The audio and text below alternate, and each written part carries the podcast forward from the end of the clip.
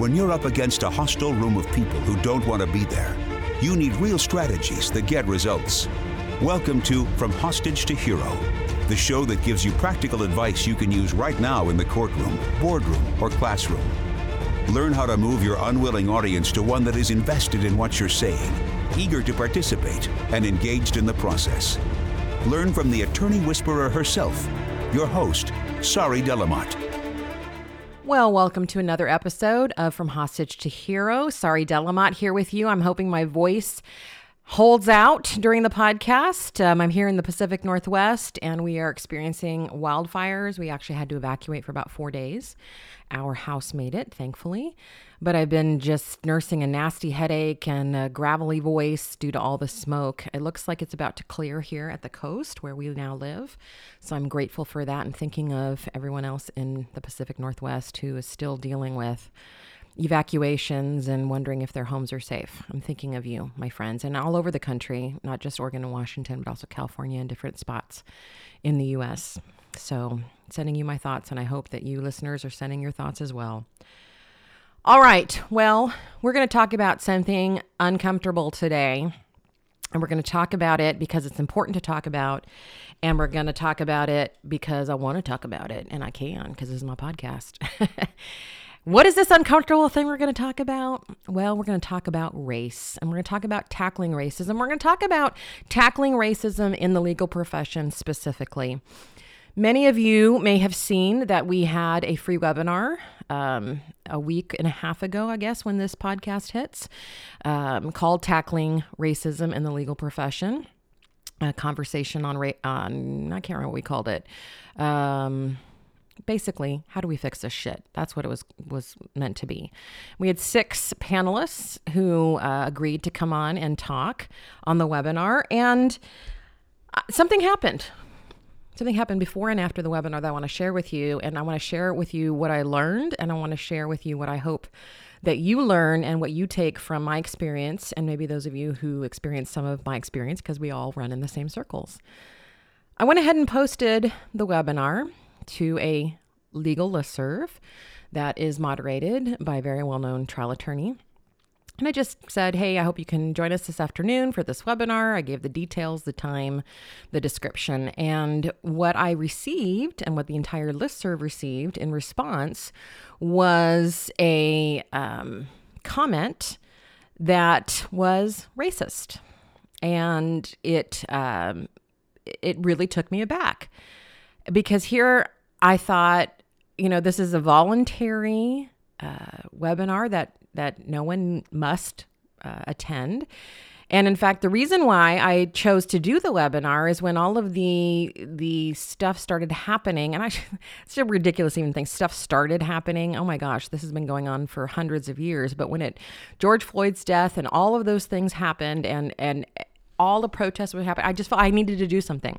I needed to do something. I needed to not just even say anything because it's not about me. I needed to have some voices of color that could speak, and I had a platform, and at least that I could do. And so when I got the racist response, I was shocked, and I probably shouldn't have been, but I expected more from our our brothers and sisters in the plaintiff world.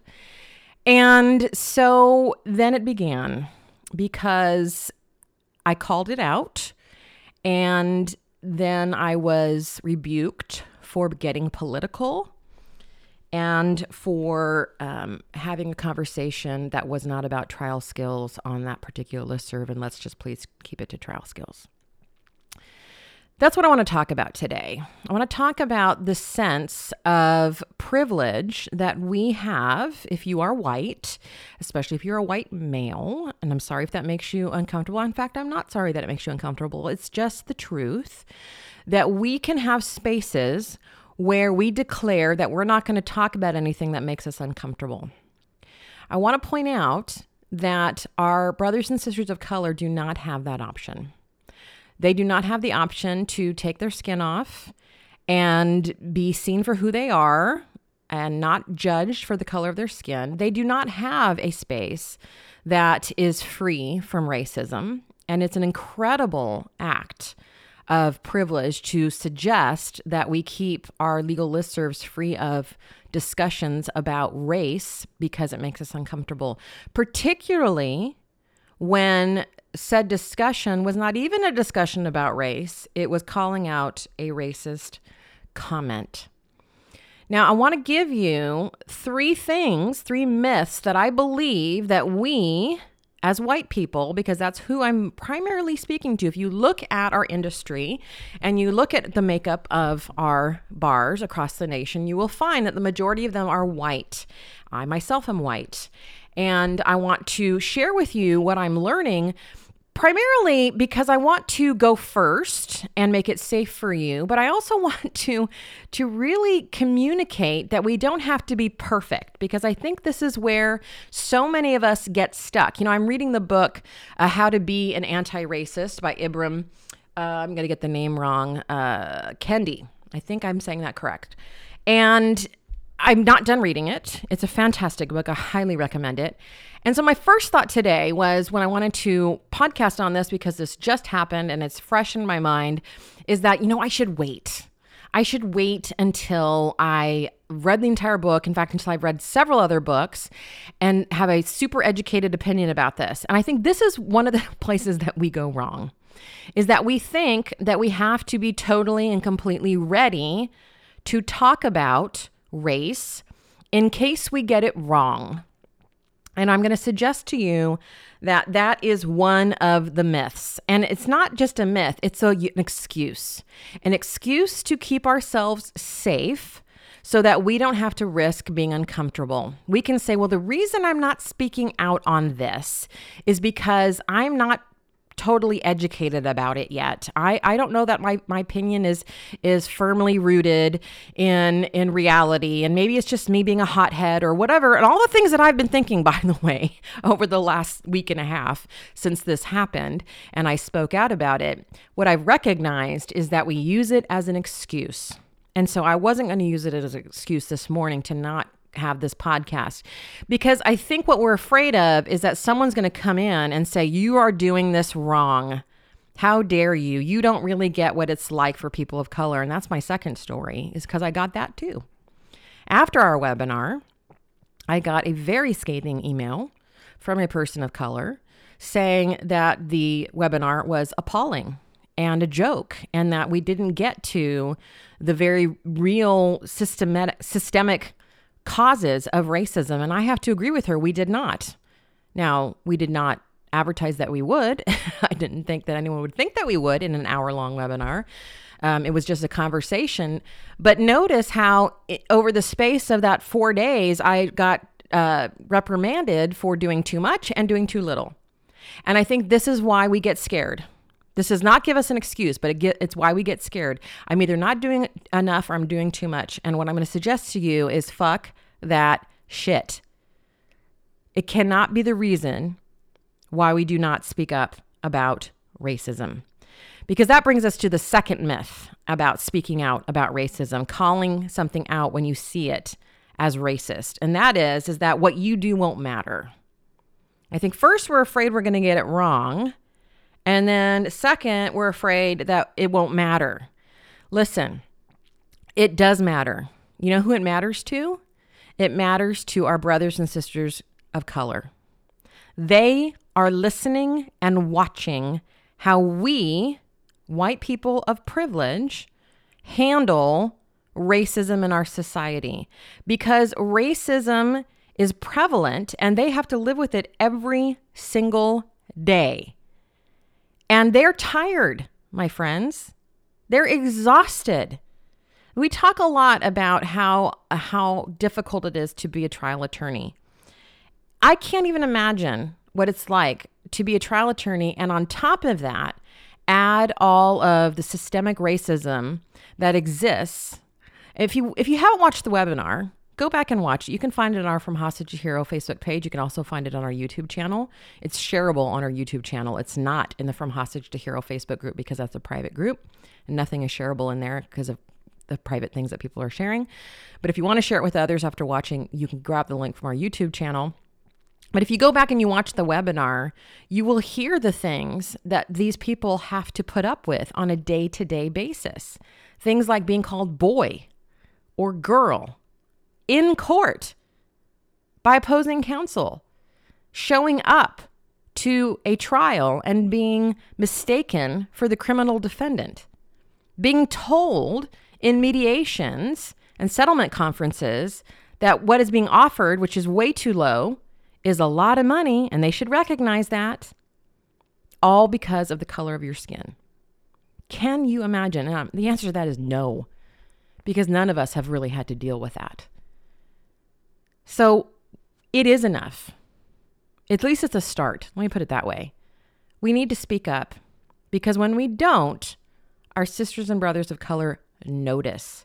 Which brings me to the second piece, which is second myth, which is, you know, I'm not sure if it's racist, quote unquote, enough. When we were talking about the comment that was left on the listserv regarding said webinar, the comment was, no thanks. I think we should do some focus groups to find out how ordinary citizens feel about these types of things being, sh- our, our noses being shoved in these types of things. Now, on its face, you might say, well, that's rude, but it's not racist. Listen, there is no neutrality when it comes to this. There is no middle ground where there are some things that are maybe hitting the racist button, but not so bad that they're using the N word. So I'm not really sure if I should call it out. Listen, this is how racism has morphed in this country. I say morph, but we've been going backwards, have we not? I mean, now people are feeling way more emboldened to use the N word and yell and scream. And, and much like the 1950s were here in the United States, it's like we've come full circle. But we have also been taught or we accept that unless it hits a certain level of racism, then it's not really racist. It's a little uncomfortable. It's probably not PC. It probably shouldn't have been said, but I don't know if I'd call it racist. Listen, it is racist. That comment was racist. Why? It denigrated the webinar, it denigrated the the subject matter. It was exactly worded in a way that would make all of us white people feel confused about whether or not we should call it out. This is exactly what is happening when it comes to the racist types of conversations and comments that we are seeing in our world today. This is exactly what's happening because we then question ourselves well, is that racist enough for me to have to speak out? Listen, Again, I'm going to highly suggest How to Be an Anti Racist by Ibram Kendi because it's such a great book. And he talks about this very thing about how we have made racist a word like a slur and how it is simply descriptive. And you know what I also love what he says? He says that we are not racist or anti racist. It is what we are doing in the moment. It's not a permanent tattoo. Isn't that wonderful? Isn't that glorious? That we can change moment by moment and decide to not say or do a racist thing and to say or do an anti racist thing. Suggesting that I'm not racist is not even an option.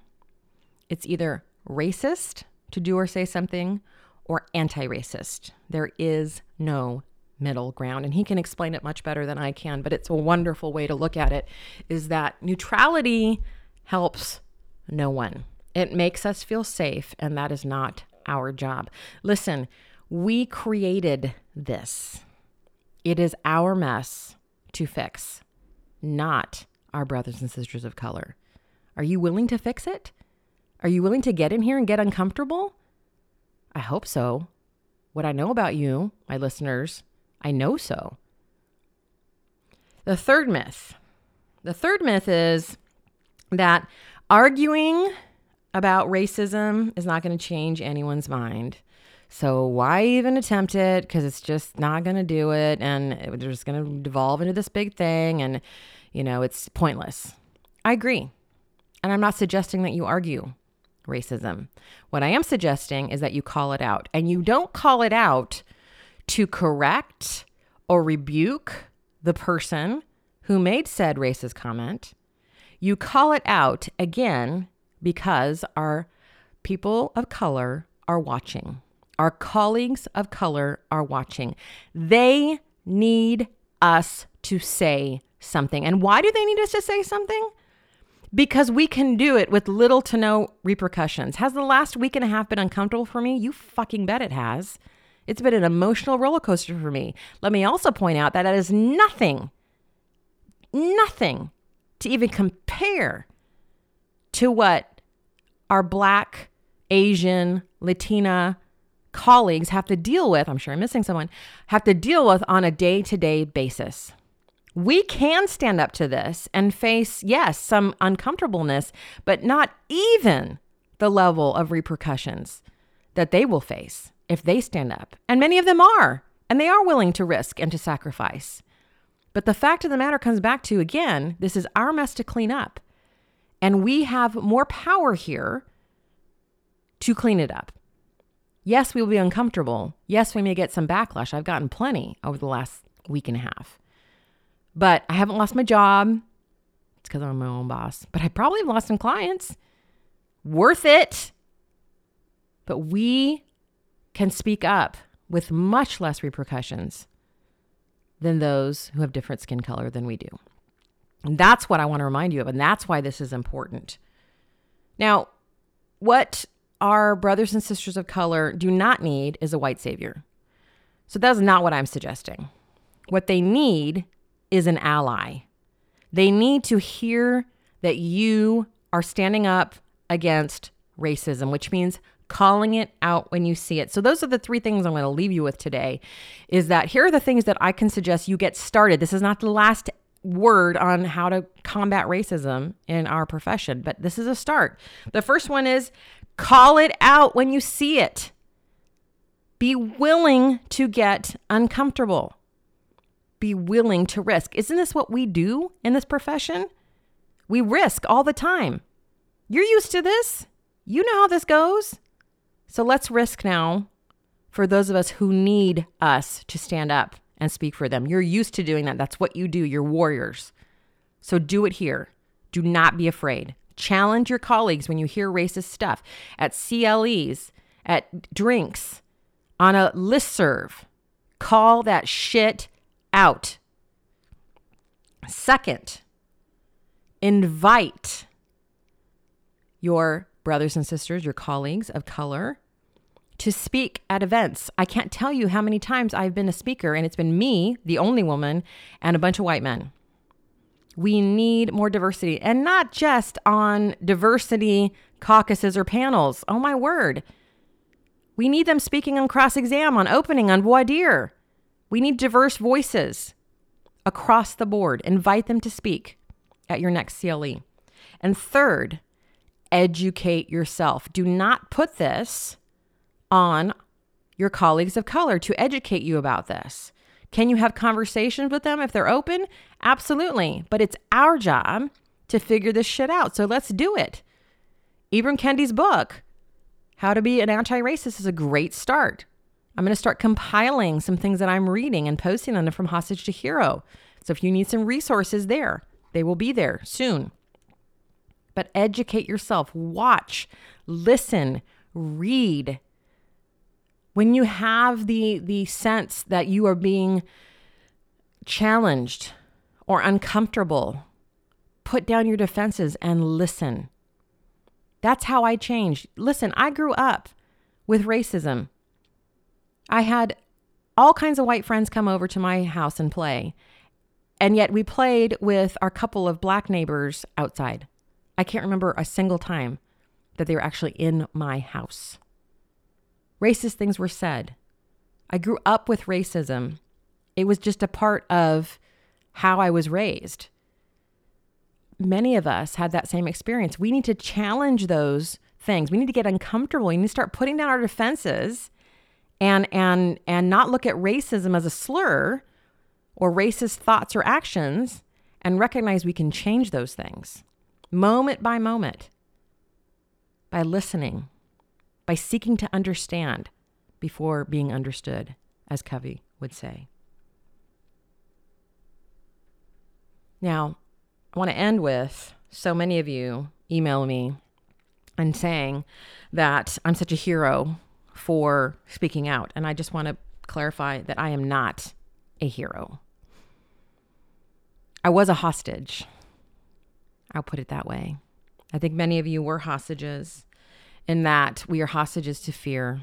We are hostages in that we are worried that if we speak out, that there will be repercussions. And so in that way, we can all be heroes here by releasing ourselves from our hostageness where racism is concerned and begin listening and trying to understand and speaking out and be willing to get it wrong and learn and change and grow. I'm committing to doing it. We'll have more webinars, we'll have more conversations on this in the next several months and years. I'm not stopping with just the one conversation. I hope you don't either. Talk soon.